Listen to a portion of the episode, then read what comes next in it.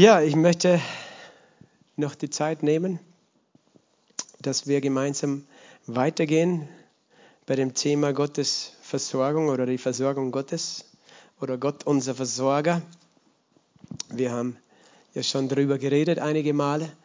Letzte Woche hatten wir ein super Chorkonzert hier mit den Kindern aus Uganda und das war auch spitze.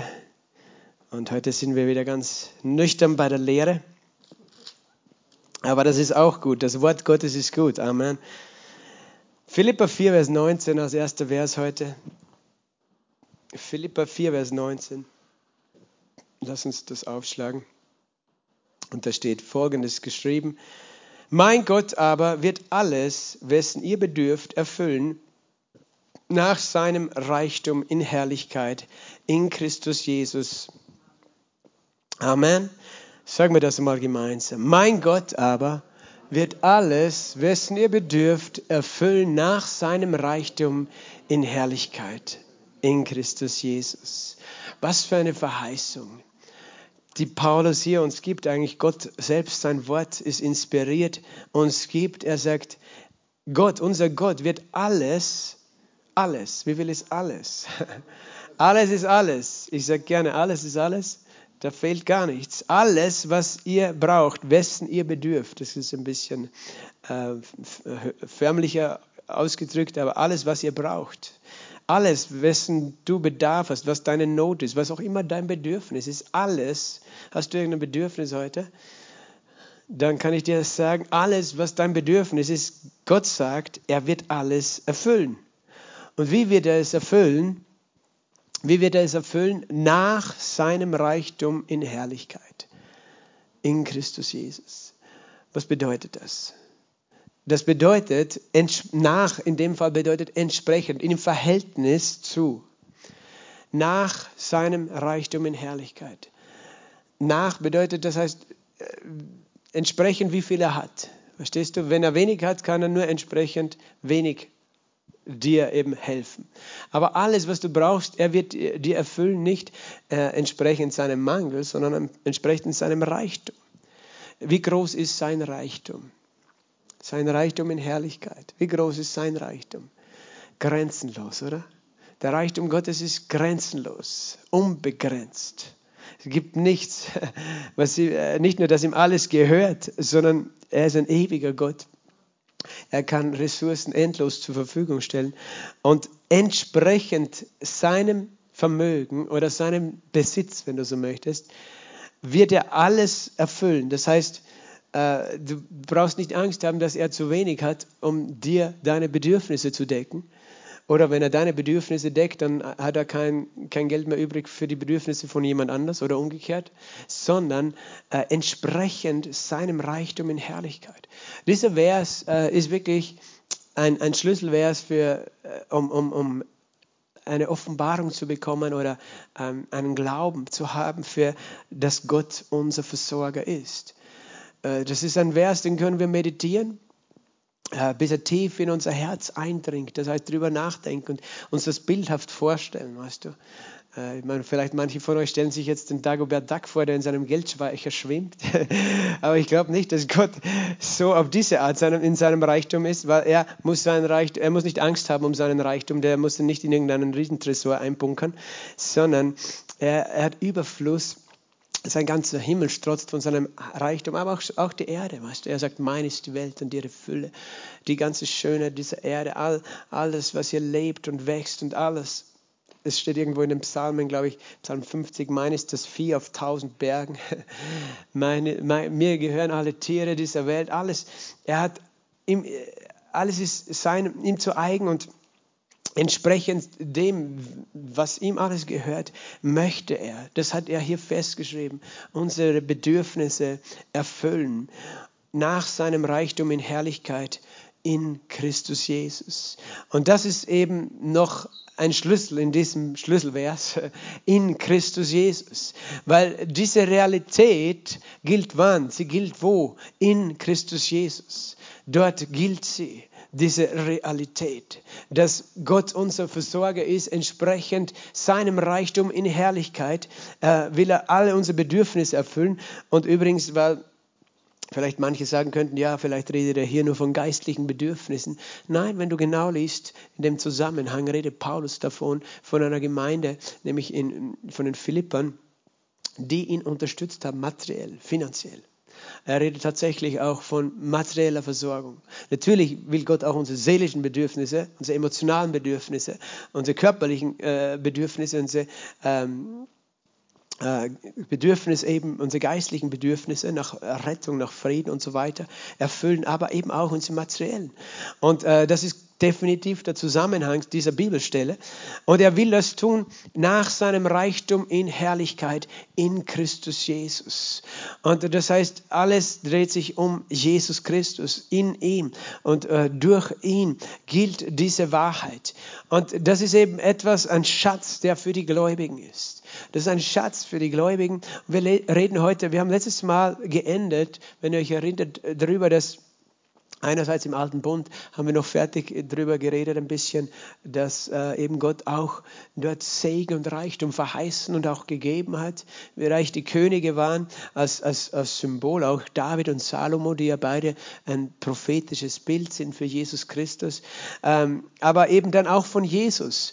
Und wir haben festgestellt, dass Jesus zwar nicht so wie Salomo in einem großen Palast gelebt hat, aber dass er definitiv kein Bettelmönch war, äh, wie manche dieses Bild haben, dass er ein armer Bettler war, der er umhergezogen ist, sondern sein Dienst hat, hat es notwendig gemacht, dass er unterwegs war, aber er hatte niemals Sorgen um seine Versorgung. Darüber haben wir das letzte Mal gesprochen.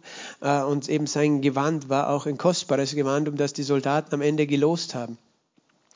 Aber eben, äh, es ist wichtig, dass wir, dass wir verstehen eben, ähm, wie können wir eben wachsen im Glauben äh, einerseits dass Gott unser Versorger ist, aber wie können wir das auch mehr erleben und welche Prinzipien gibt es da dafür? Und das ist eigentlich das Thema von dieser ganzen Serie, die ich da mache. Ähm, und es gibt für mich ein paar ganz wichtige Punkte. Es beginnt eben damit, dass wir Glauben haben an sein Wort. Dazu müssen wir sein Wort kennen. Die Bibel sagt, wo ähm, Hosea 4, Vers 6, mein Volk kommt um aus Mangel an Erkenntnis. Es gibt viele Gläubige oder Christen, die wissen gar nicht, was ihnen gehört. Die wissen gar nicht, was, was Gott ihnen gegeben hat oder bereitet hat oder was Gottes Wille ist in Bezug auf dieses Thema. Ähm, und wenn wir das nicht wissen, dann können wir nicht glauben. Wir können nur Glauben haben für Dinge, die wir erkennen. Und zwar nicht nur im Kopf wissen, sondern von denen wir eine Offenbarung haben. Weil Glaube geschieht nicht im Kopf, sondern Glaube geschieht mit dem Herzen.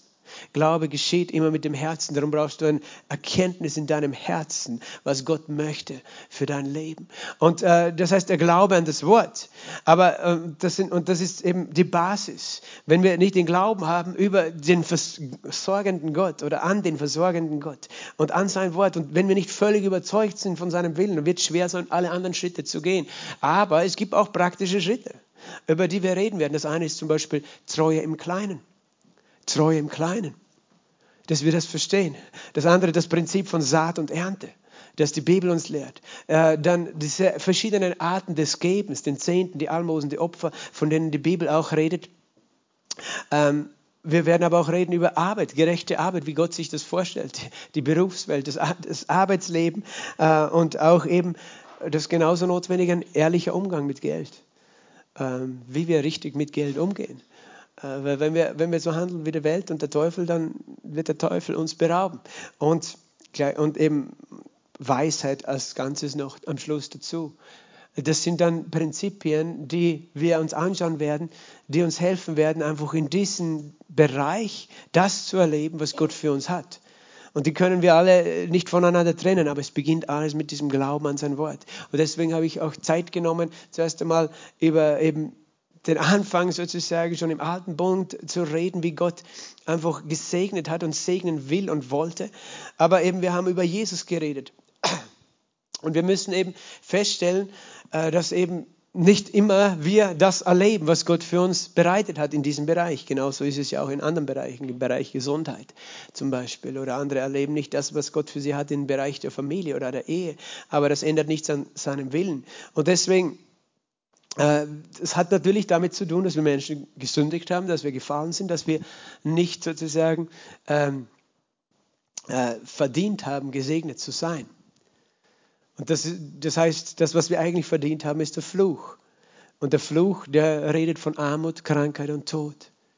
Und das ist eben festgeschrieben, zum Beispiel in 5. Mose 28, was alles die Flüche sind, die dafür äh, in unserem Leben wirksam sind oder auf uns lasten, weil wir eben alle ungehorsam waren, weil wir nicht die Gebote Gottes gehalten haben. Aber Jesus ist ja gekommen, was zu tun? Uns loszukaufen, oder? Von dem Fluch. Jesus ist gekommen, uns loszukaufen von dem Fluch. Und Jesus ist am Kreuz gestorben. Und ich weiß, ihr seid, die meisten von euch habt das eh wahrscheinlich schon oft gehört, aber vielleicht gibt es jemanden, der das noch nie gehört hat. Jesus, das Wichtigste, was er am Kreuz getan hat, ist, uns den Preis für unsere Schuld zu bezahlen. Und uns, damit wir Vergebung der Sünden haben damit wir ewiges Leben empfangen können und eines Tages bei Gott im Himmel sein können. Aber nicht nur dafür hat Jesus bezahlt, er hat nicht nur für unsere Schuld bezahlt, sondern auch für die Konsequenzen, die unsere Schuld mit sich brachte. Und die Konsequenzen sind Armut, Krankheit und Tod. Das heißt, er hat äh, den, den Fluch der, des Todes auf sich getragen, aber genauso den Fluch der Krankheit und den Fluch der Armut, als er am Kreuz gehangen ist.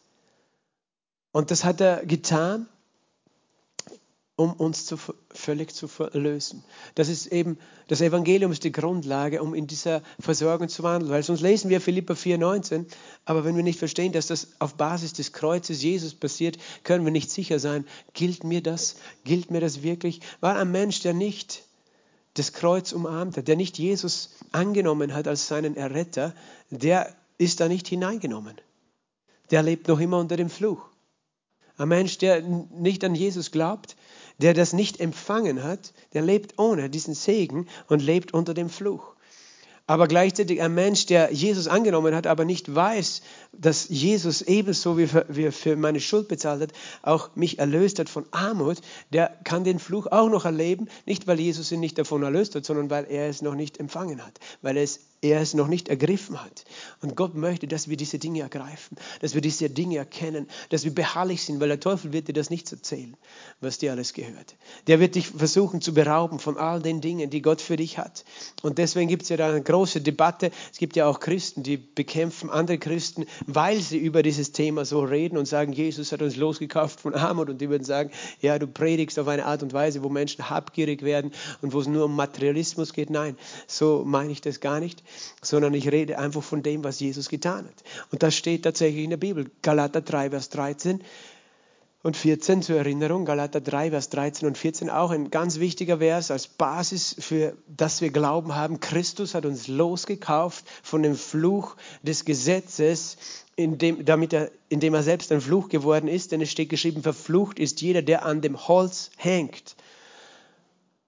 Okay, das heißt, er ist zum Fluch geworden, als er dort gehangen ist.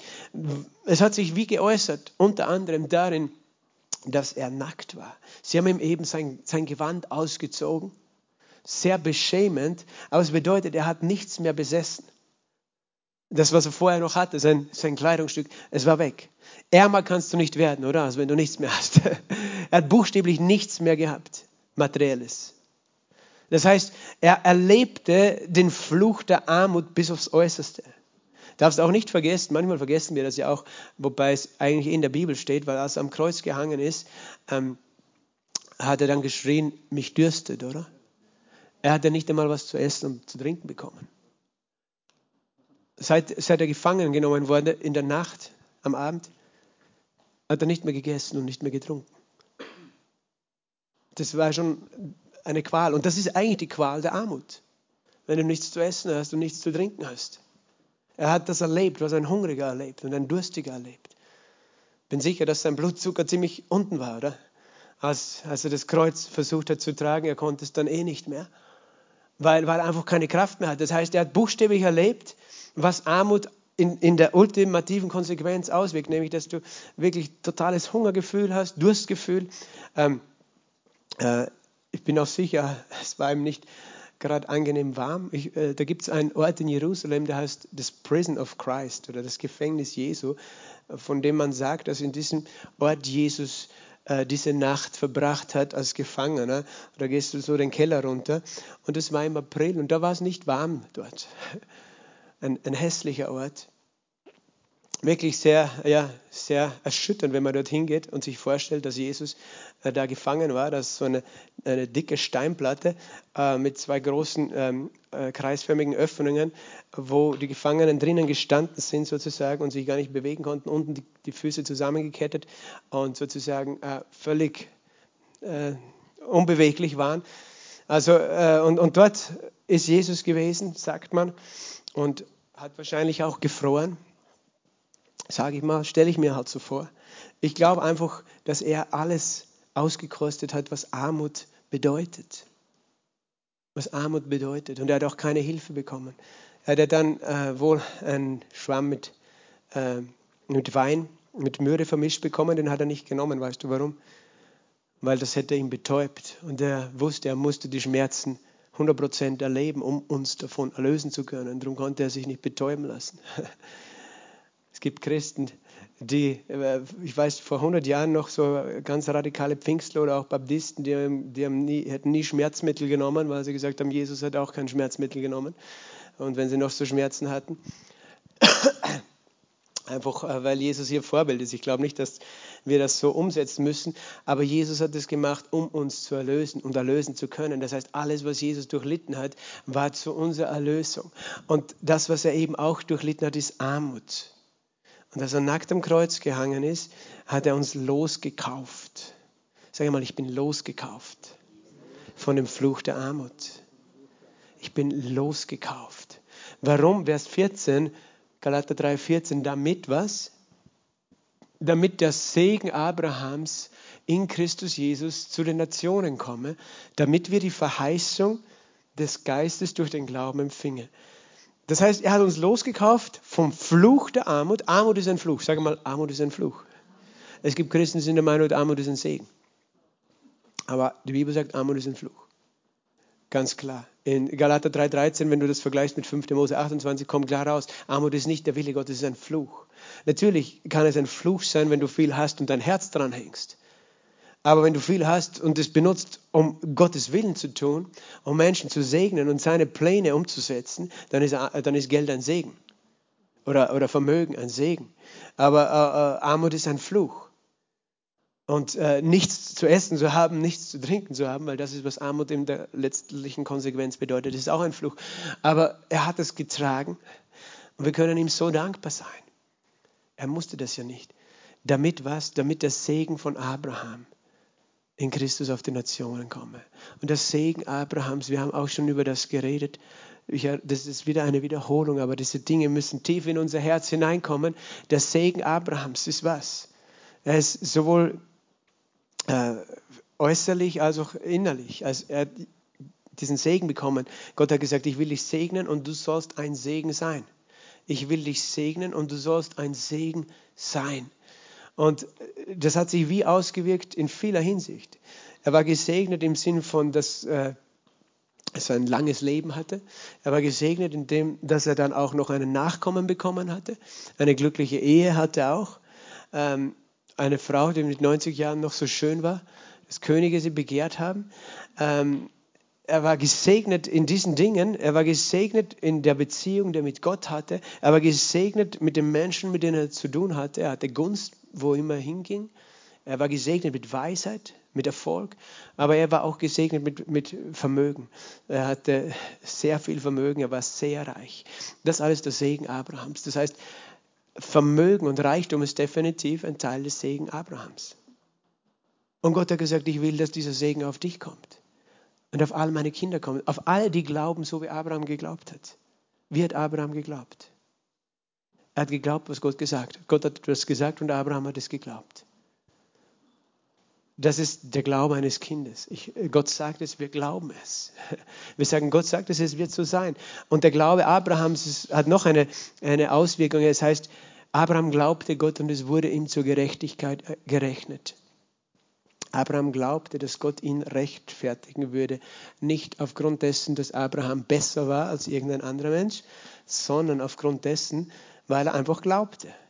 Und wir haben denselben Glauben heute, weil wir glauben, dass Gott uns für gerecht erklärt, nicht weil wir besser sind als irgendjemand anders, weil wir sind alle, äh, wir haben alle gesündigt, aber weil wir glauben, was Jesus am Kreuz getan hat. Wir glauben, dass sein Blut vergossen ist für uns. Wir glauben es und es wird uns zur Gerechtigkeit gerechnet. Und wenn wir diesen selben Glauben haben wie Abraham, wir glauben, das, was Gott sagt, gilt, dass er uns rechtfertigt, nicht aufgrund unseres Verdienstes, sondern aufgrund seines, seiner Liebe und Güte zu uns. Wenn wir diesen Glauben haben, dann haben wir auch denselben Segen. Und das ist der Segen Abrahams. Und Jesus hat dafür bezahlt. Er hat eben alles getan. Und das ist eben, darum ist Versorgung ein Teil des Erlösungswerkes. Des Erlösungswerkes. Und da gibt es diesen wunderbaren Vers, auch, haben wir, glaube ich, auch schon angeschaut, im 2. Korintherbrief, Kapitel 8 und Vers 9. 2. Korintherbrief, Kapitel 8 und Vers 9. Da steht folgendes geschrieben: Ihr kennt die Gnade unseres Herrn Jesus Christus. Ich sage mal, ich kenne die Gnade. Was ist Gnade? Gnade ist eine unverdiente Gunst, eine unverdiente und unverdienbare Zuwendung Gottes. Wir kennen die Gnade, hoffentlich kennen wir sie. Aber Gott möchte, dass wir sie kennen. Ihr kennt die Gnade unseres Herrn Jesus Christus, dass er, da er reich war, also Jesus war ja nicht arm, er war reich, er war reich sowohl auf der Erde, aber er war grundsätzlich total reich im Himmel, weil er ist der König des Himmels und ihm gehört ja alles. Er war reich, aber er wurde um meinetwillen, um euretwillen, um unsertwillen, wurde er arm. Uns zuliebe. Damit wir, was? Durch seine Armut reich würden. Das heißt, er hat einen Tausch gemacht. Er hat einen Tausch gemacht am Kreuz. Er hat gesagt, ich nehme deinen Platz, den des Armen, und du bekommst meinen, den des Reichen. Das ist eigentlich verrückt. Das ist ein verrückter Deal, weil wir haben ja gar nichts einzubringen in diesen Deal. Wir können nicht sagen, ja Jesus, wir bezahlen dir dafür, dass du unseren Platz nimmst. Nein, wir können ihm gar nichts bezahlen, aber er liebt uns so sehr, dass er sagt, ich nehme deinen Platz, den Platz des Armen und den Platz des Verfluchten. Du bekommst meinen Platz, damit wir durch seine Armut reich würden. Und hier redet es auch wieder. Manche sagen, das redet nur von dem Reichtum des ewigen Lebens. Und natürlich ist das das Größte. Aber der Zusammenhang dieser Schriftstelle, und wir müssen die Bibel immer im Zusammenhang lesen, ist definitiv wieder das Geben, ist das Geld. Es geht hier darum, dass, äh, dass Paulus lehrt, die Korinther zu geben. Er sagt ihnen nämlich, ihr braucht dieses Wissen als Grundlage, weil wenn ihr denkt sozusagen, ihr habt zu wenig, dann könnt ihr ja nicht geben. Aber wenn ihr wisst, dass ihr reich seid, dann habt ihr auch Freude in eurem Herzen. Das heißt, er, er lehrt sie nicht, damit sie habgierig werden, sondern weil er weiß genau, Menschen sind ja deswegen geizig und habgierig, weil sie immer glauben, sie haben zu wenig. Aber wenn wir wissen, dass wir schon reich sind, und vor allem, wenn wir es glauben, noch bevor wir es sehen, weil Glaube heißt, ich bin überzeugt von Dingen, die ich nicht sehe. Weil Menschen würden lesen, aha, die, damit ihr durch seine Armut reich würde, ich glaube an Jesus, aber ich bin noch nicht reich. Das ist nicht Glaube. Weil dann sprichst du das aus, was du vielleicht gerade jetzt erlebst. Aber Glaube sagt, es ist nicht die Frage, was ich gerade erlebe, sondern es, was das Wort sagt. Und das, was das Wort sagt, basiert auf dem, was Jesus getan hat. Amen. Und er hat tatsächlich meine Armut getragen. Und ich glaube es und ich werde es sehen. Weil zuerst kommt der Glaube und dann das Sehen und nicht umgekehrt. Wenn du es sehen willst, musst du es zuerst glauben und nicht warten, dass du es siehst, damit du es glaubst. Dann brauchst du keinen Glauben mehr, wenn du es siehst. Verstehst du? Den Glauben brauchst du vorher. Wir glauben es. Und weißt du, im Prinzip, das ist nicht, manche, manche denken, das ist irgendwie, weiß nicht, überheblich so zu denken. Ich glaube, dass ich reich bin in Jesus Christus. Nein, du ehrst Jesus. Weil du sagst, Jesus, was du getan hast, war nicht vergeblich. Du bist, weißt du, wenn, wenn du sagst, Jesus, es reicht mir, dass du für meine Sünden gestorben bist, aber das mit der Armut und ein Reichtum, das glaube ich nicht oder das brauche ich nicht. Auch nicht das mit der Krankheit, weil ich warte einfach, im Himmel wird eh alles gut sein, da ist keine Krankheit, keine Armut mehr. Aber das hättest du für mich nicht tun müssen. Eigentlich ehren wir dann Jesus nicht. Wir sagen, Jesus, das war umsonst, dass du dort äh, Armut und Krankheit auch gelitten hast. Hättest du nicht müssen, weil ich brauche das nicht. Ich glaube das nicht. Das ehrt nicht Jesus. Wir ehren Jesus dann, wenn wir alles, wofür er bezahlt hat, empfangen dann ehrst du ihn. Wenn du das ergreifst, was er für dich will. Wenn du es nicht nimmst, das ist einfach, er, er arbeitet schwer sozusagen, um dir dieses Geschenk zu geben, weil wir können eh nicht so arbeiten, dass wir das verdienen. Aber er hat schwer gearbeitet durch sein Leiden, sage ich mal. um uns reich zu beschenken. Und wenn wir kommen und sagen, das brauche ich nicht oder das nehme ich nicht oder bin nicht würdig oder was auch immer, dann beleidigen wir ihn und sagen, Jesus hätte es nicht so schlimm leiden müssen wegen mir. Ich, ich, weiß, das ist eine provokante Aussage, wie ich das jetzt formuliert habe, aber ich will, dass wir einfach, Gott möchte unsere Perspektive zurechtrichten, dass wir einfach lernen, wie Kinder, einfach Danke zu sagen. Danke, Jesus. Und nicht da irgendwie groß uns äh, äh, religiös drüber zu diskutieren, sondern einfach Danke, Jesus. Du wurdest arm um meinetwillen, damit ich reich werde. Und auch wenn ich es noch nicht verstehe, wie das ausschauen soll oder wie das sein soll oder gehen soll, ich glaube es einfach. Ich glaube es dir. Warum? Weil er, er hat deinen Platz genommen. Das heißt, äh, in seiner Perspektive war er mit dir verbunden, als er am Kreuz hing. Er ist ja nicht für sich ans Kreuz gegangen, sondern für dich.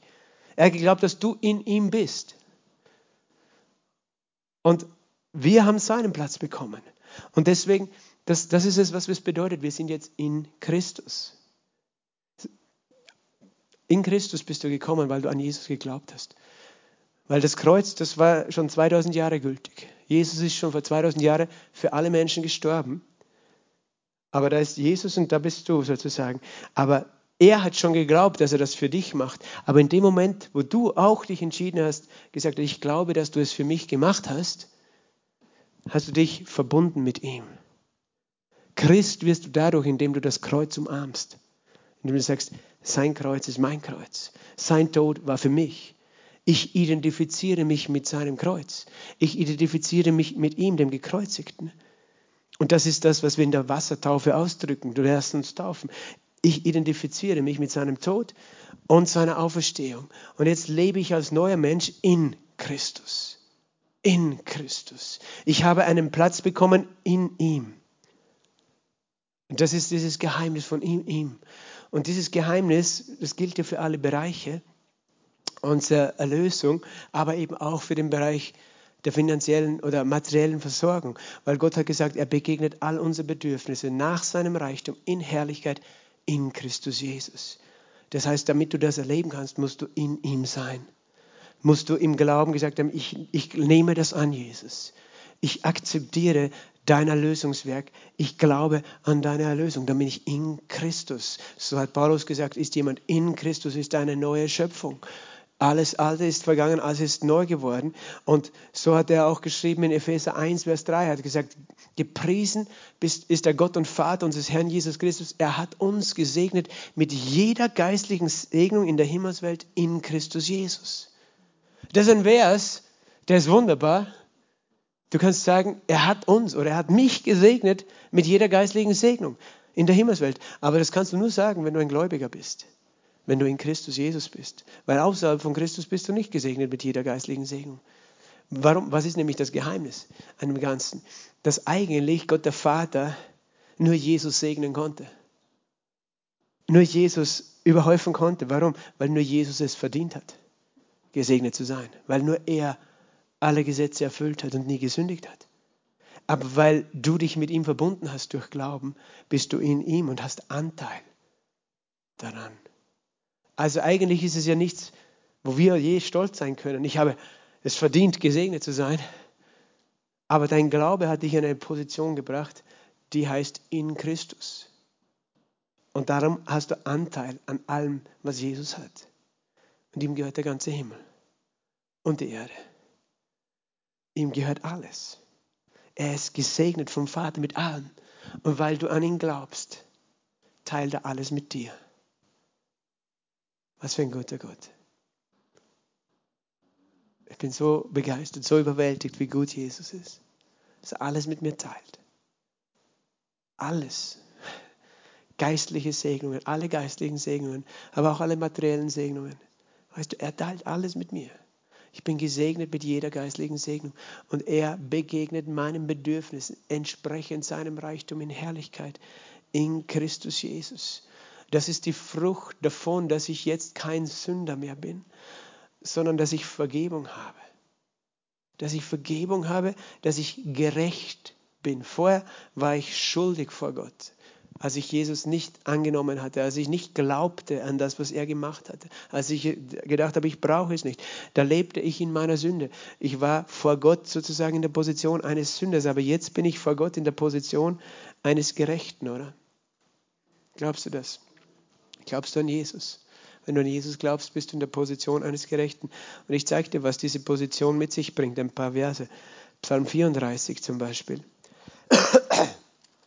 Psalm 34, Vers äh, 10. Fürchtet den Herrn, ihr seine Heiligen. Bist du als sein Heiliger? Bist du geheiligt durch das Blut, abgesondert, abgewaschen? Keinen Mangel haben die, den fürchten. Fürchten heißt ihn ehren, anbeten. Wir ehren ihn, indem wir an Jesus glauben. Indem wir glauben, was er getan hat, ehren wir ihn. Und er sagt, keinen Mangel haben die, die ihn fürchten. Sage mal, ich habe keinen Mangel, weil ich Jesus ehre. Kein Mangel. Wir leben in einer Zeit, in einer Welt, wo Menschen, weißt du, Panik wegen solchen Themen haben. Mangel. Alles wird teuer. Äh, aber was steht hier weiter? Vers 11. Junglöwen darben und hungern, aber die den Herrn suchen, entbehren kein Gut. Die den Herrn suchen, entbehren kein Gut. Ich sage mal, ich entbehre kein Gut. Psalm 37, Vers 25 und 26. Ich war jung und bin auch alt geworden, noch nie sah ich einen Gerechten verlassen, noch seine Nachkommen um Brot betteln. Bist du ein Gerechter? Nie sah ich einen Gerechten verlassen, seine Nachkommen um Brot betteln. Alle Tage ist er gütig und leid und seine Nachkommen werden zum Segen. Der Gerechte ist gütig und leid. Warum kann er das tun? Weil er selber genug hat. Und seine Nachkommen sind auch zum Segen. Geh mit mir zu Psalm 112. Psalm 112, Vers 1. Halleluja, glücklich der Mann, der den Herrn fürchtet, der große Freude hat an seinen Geboten. Hast du Freude an seinen Geboten, an seinem Wort? Vers 2, seine Nachkommenschaft wird mächtig sein im Land, das Geschlecht der Aufrichtigen wird gesegnet sein. Das Geschlecht der Aufrichtigen oder Gerechten. Wir sind gerecht nicht, weil wir selber in uns selber perfekt sind, aber durch das Blut Jesu. Dieses, dieses Geschlecht wird was? Gesegnet sein. Hör zu, wie es weitergeht. Vers 3, Vermögen und Reichtum wird in seinem Haus sein und seine Gerechtigkeit besteht ewig. Besteht deine Gerechtigkeit ewig? Oder nur bis zu deinem nächsten Fehler? Nein, das Blut Jesu gilt ewig. Das heißt, was ist deine Verheißung? Vermögen und Reichtum in deinem Haus. Sage mal, Vermögen und Reichtum wird in meinem Haus sein.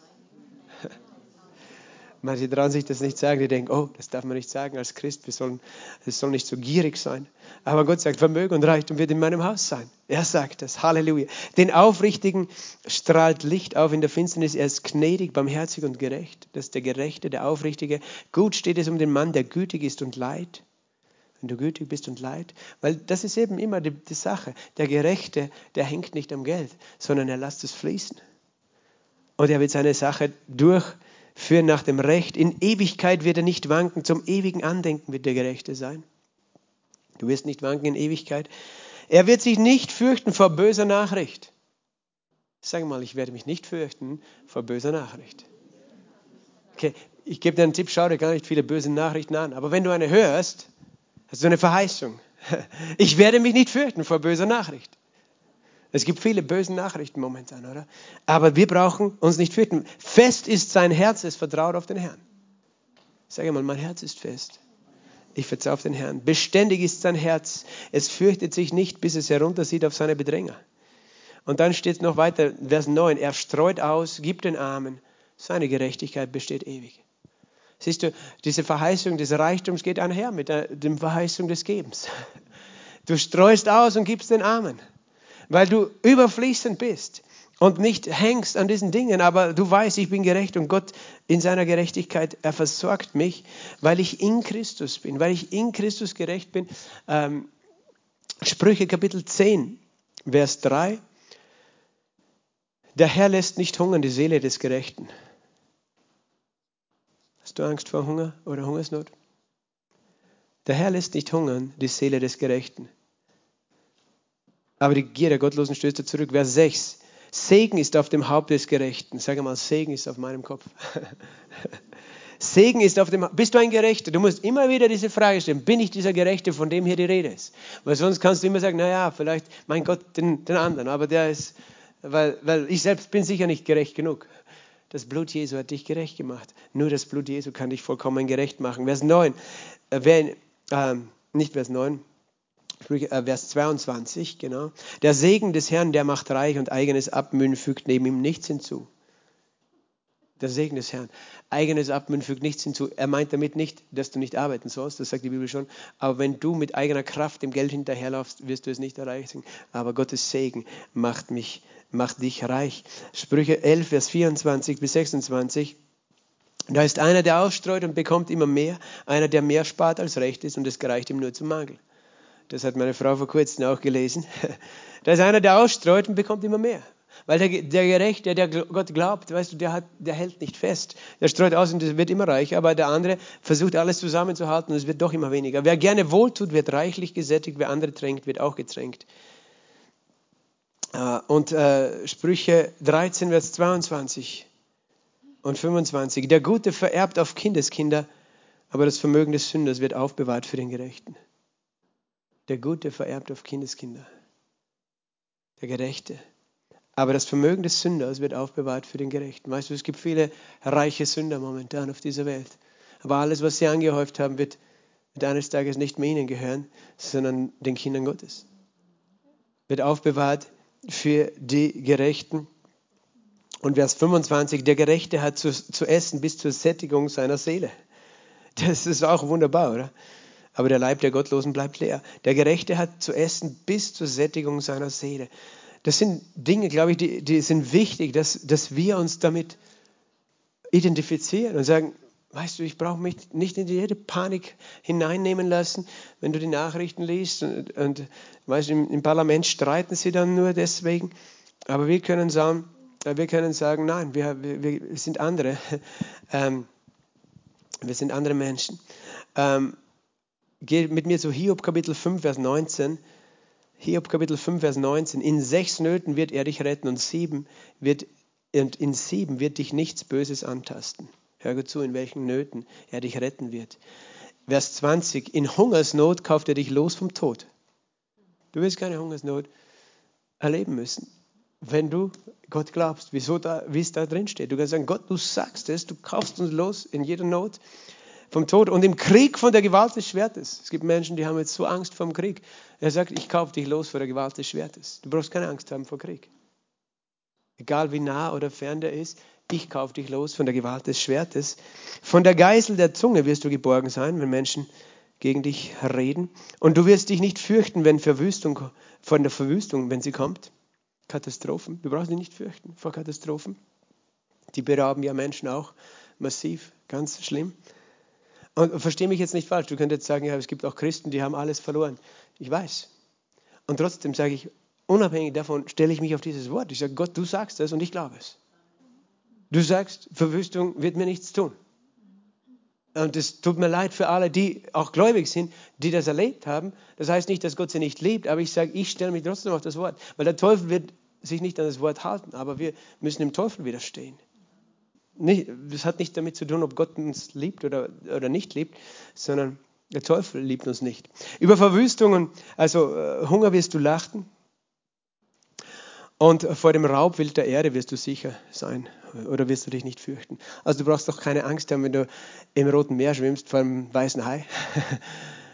Er wird dich nicht erwischen oder er wird dich gar nicht fressen wollen, weil, weil du bist ein Kind Gottes. Du brauchst dich nicht fürchten vor dem Raubwild der Erde oder vor dem Löwen in der Wüste oder sonst was, Gott ist so gut. Es, gibt für alle so eine Verheißung in der Bibel, weißt du. Dein Bund wird mit den Steinen des Feldes sein, das Raubbild des Feldes wird Frieden mit dir haben. Das heißt, wenn du in Italien joggen gehst und dir ein Bär begegnet, du kannst, kannst ihn streicheln. Du hast Frieden mit mir, hör meinen Bund. Ich brauche keine Angst haben vor dir. Er hat Angst vor dir vielleicht. Er läuft davon. Ähm, aber das sind Verheißungen, die müssen wir kennen. Die müssen wir festnehmen äh, für uns und sagen, Gott, das hast du gesagt. Ähm, du wirst erkennen, dass dein Zelt in Frieden ist und schaust du nach deiner Wohnung, so wirst du nichts vermissen. Das heißt, wenn du weg bist von zu Hause, kommst zurück, dann war niemand in deiner Wohnung, hat eingebrochen und dich bestohlen, sondern du wirst nichts vermissen. Und du wirst erkennen, dass deine Nachkommen zahlreich sein werden. Deine Sprösslinge wie das Kraut der Erde. Du wirst in Rüstigkeit ins Grab kommen, wie die Gaben eingebracht werden zu ihrer Zeit. In Rüstigkeit. Das glauben manche auch nicht. Die denken, wenn man stirbt, dann muss man vorher krank werden und damit man sterben kann. Aber Gott sagt, nein, für die Gläubigen gilt, du sollst in Rüstigkeit ins Grab kommen. Du sollst gesund sein bis zu deinem letzten Atemzug. Wenn ich dich heimhole, ich kann dich heimholen ohne Krankheit. Ich brauche dir keinen Krebs schicken, weil der kommt sowieso nicht aus dem Himmel. Der kommt aus der Hölle gekrochen, der Krebs, aber nicht aus dem Himmel, damit ich dich heimholen kann. Nein, in Rüstigkeit wirst du ins Grab kommen. Amen. Du wirst in Rüstigkeit ins Grab kommen, wie die Gaben eingebracht werden zu ihrer Zeit. Das sind so viele Verheißungen, weißt du. Und du, du könntest sagen, ja, gilt mir das alles? Ich kann, äh, kann dir nochmal sagen, in Christus gilt dir das alles. Weil so viele Verheißungen Gottes es gibt, in Ja, in ihm ist das Ja. Und durch ihn das Amen, Gott zur Ehre durch ihn. Also das, das noch zu dieser Erlösung. Aber das Letzte noch, und da schließen wir für heute. Das Wunderbarste an diesem Erlösungswerk ist ja auch, nicht nur, dass wir in Christus sind, sondern dass wir Kinder Gottes geworden sind. Dass wir 100% sicher sein können über unseren Vater im Himmel. Unser Vater im Himmel. Und das ist, äh, was wir vorher nicht waren. Wir waren vorher Waisenkinder und Sklaven. Aber in Christus sind wir Söhne und Töchter Gottes geworden. Und wir rufen unseren Vater im Himmel aber an. Und Jesus hat uns gelehrt, wie sollen wir beten? Matthäus 6, Vers 10 und 11. Unser Vater im Himmel, heilig ist dein Name, dein Reich, komme, dein Wille geschehe, wie im Himmel so auf Erden. Unser tägliches Brot gib uns heute. Unser tägliches Brot, unsere tägliche Versorgung gib uns heute. Wenn Jesus, das heißt, du könntest jetzt sagen, ja, wer weiß, will aus dir geben. Wenn Jesus nicht wollte, dass wir darum bitten, weißt du, würde er auch nicht äh, uns das geben wollen. Aber er will, dass wir bitten, weil er will uns das geben. Äh, er will, dass wir ihm glauben dafür. Gott, du wirst uns jeden Tag, jeden Tag unser Brot, unsere Versorgung geben. Es gibt ja auch diese andere Geschichte in Lukas 11, ich lese sie jetzt nicht mehr aus Zeitgründen, wo Jesus sagt, wenn schon ihr, die ihr böse seid, wenn dein, wenn dein Kind kommt, dein Sohn, dich um einen Fisch bittet, wirst du ihm dann eine Schlange geben oder um ein Ei und wirst du ihm einen Skorpion geben? Wenn schon ihr, die ihr böse seid, euren Kindern gute Gaben zu geben wirst? Oder wenn, du, wenn dein Kind um Brot bittet, wirst du ihm einen Stein geben? Nein. Wenn du schon dein Kind versorgst, wie viel mehr euer Vater, der im Himmel ist.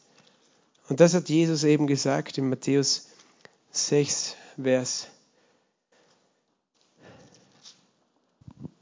6, äh, Vers 25 folgende. Seid nicht besorgt für euer Leben, was ihr essen und was ihr trinken sollt, noch für euren Leib, was ihr anziehen sollt. Weil Gott ist unser Vater. Und mein Gott wird alles, wessen ihr bedürft, erfüllen. Oder er wird dich in allem versorgen nach seinem Reichtum in Herrlichkeit.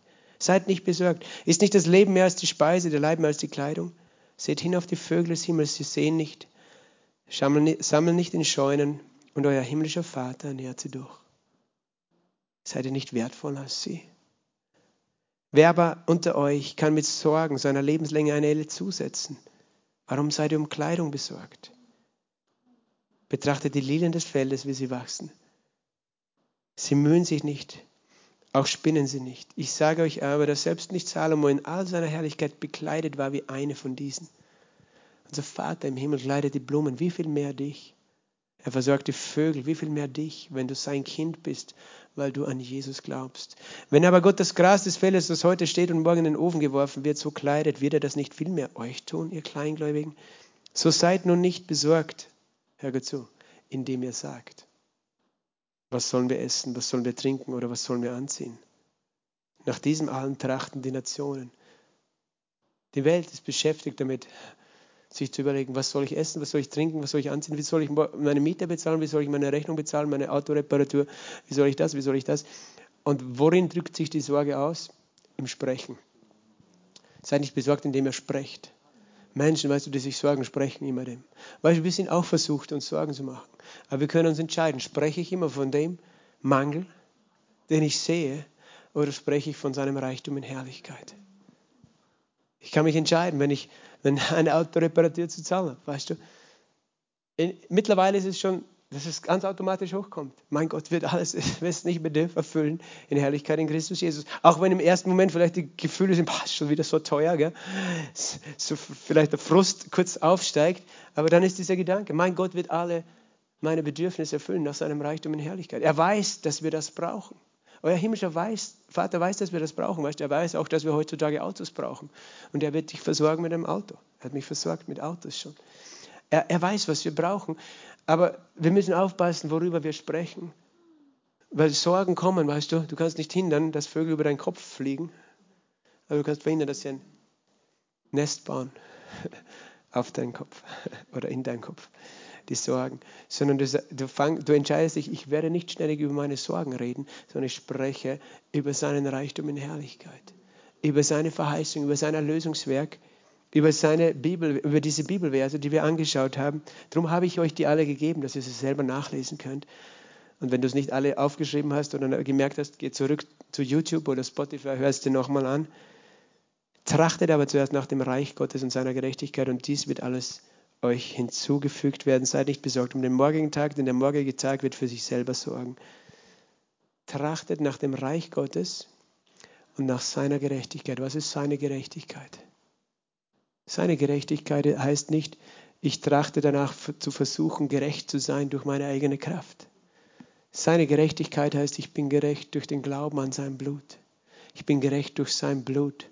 Der, der die Sünde nicht kannte, wurde an meiner Stelle zur Sünde gemacht, dass ich Gottes Gerechtigkeit würde in ihm.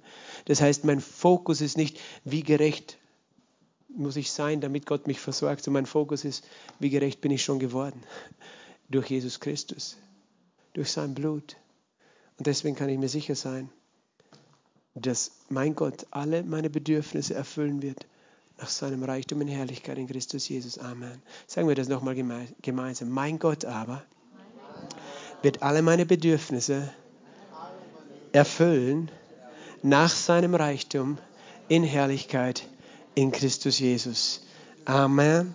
Vater im Himmel, ich danke dir für deine Gnade und ich danke dir, dass du Offenbarungserkenntnis hervorbringst durch dieses Wort und dass wir sehen und verstehen können, Herr, wie sehr du uns liebst, dass wir sehen und vertrauen jeden Tag unseres Lebens, Herr. Herr, dass, dass unser Herz ganz frei wird in diesem Bereich, weil wir wissen, wir sind völlig erlöst. Jesus, wir wollen dir einfach Danke sagen, Herr dass du unseren Platz eingenommen hast, Herr. Dass du uns erlöst hast, dass Erlösung von Armut uns gehört, so dass wir heute reich sind vor dir, gesegnet sind, Herr. Dass, ich bete, dass du unser Denken änderst durch den Heiligen Geist, dass, dass diese Wahrheit unser Herz erfasst, Herr. Herr, dass wir uns selber so sehen, wie du uns siehst, wie du sagst, dass wir in dir sind, bewahrt und beschützt und versorgt. Herr, und wir wollen unsere Gerechtigkeit nur auf Christus bauen. Und wir wollen dir danken, Papa im Himmel, dass wir dich Papa nennen dürfen, dass du uns in allen Bedürfnissen versorgst. Vater, ich bete für jedes Bedürfnis, das hier vertreten ist in diesem Raum, Herr, in dieser Gemeinde, aber auch bei den Zusehern online, Vater. Ich bete, Herr, dass du dein Wort bestätigst in jeden Einzelnen. Du siehst jeden, der sich jetzt ausgestreckt hat im Glauben. Du kennst jedes einzelne Bedürfnis. Herr, jede Rechnung, die, die gerade Stress verursacht, jede, jeder Mangel, Herr, jede, äh, jeder Stress, jede Schuld, Schuld, die da ist, vielleicht finanzielle Schuld, wo, wo einfach, einfach eine Last da liegt. Vater, ich bete jetzt im Namen Jesus um übernatürliche Wendung dieser Situation, übernatürliche Versorgung, Schuldentilgung, Herr. Herr, dass die Menschen, die das jetzt im Glauben empfangen haben, Herr, erleben werden in den nächsten Tagen und Wochen, Herr. Herr, dass Versorgung kommt von, von, von Orten, wo sie gar nicht gedacht haben, dass auf einmal da etwas daherkommt. Herr, dass einfach Geld am Konto sein wird, dass, dass die Rechnungen bezahlt sein werden werden, Herr, dass, dass Menschen Gehaltserhöhungen, was auch immer notwendig ist, bekommen werden, Herr, damit sie alles bezahlen können, Vater, dass, dass sie einfach jede einzelne Gunst haben, dass jeder Einzelne erlebt, Herr, du bist der, der uns segnet, du gibst uns Gunst bei Menschen, Vater, Herr, dass, dass wir so im Überfluss sind, Vater, dass, Herr, dass, dass Menschen, die bis jetzt sich schwer getan haben zu geben, anfangen mit Freude zu geben, weil sie erkennen, wie sehr du sie freisetzt und segnest, Herr. Danke, Jesus, danke, Herr, für Überfluss. Herr, wir nehmen Namen alle deine Verheißungen. Ich bete wirklich in Zunahme und Überfluss. Herr, dass Dinge, wo Menschen gedacht haben, das, das ist zwar mein Traum oder mein Wunschtraum, aber, aber ich, es ist unmöglich. Herr, dass Menschen den Glauben haben und auch die Versorgung, diese Schritte zu gehen, Vater. Wo sie geträumt haben, vielleicht von einer Beruf, wenn du geträumt hast von einer Ausbildung, die du machen wolltest und nicht machen konntest aus finanziellen Gründen. Ich bete im Namen Jesu, dass die Finanzen da sein werden und du diese Ausbildung machen kannst, dass, dass du das, äh, diesen Traum verfolgen kannst. Danke, Jesus. Herr, auch, auch vielleicht für dein Kind, für deinen Sohn, deine Tochter etwas, was du finanzieren wolltest und du konntest nicht, aber im Namen Jesu, ich bete, dass das Segen des Himmels freigesetzt ist über dir, durch das Blut Jesu, durch das Erlösungswerk und dass, dass du diese Dinge finanzieren kannst äh, und, und, und Gott dir die Gnade, den Glauben, aber auch die materiellen Dinge dafür gibt. Danke, Jesus. Wir geben dir alle Ehre. Amen.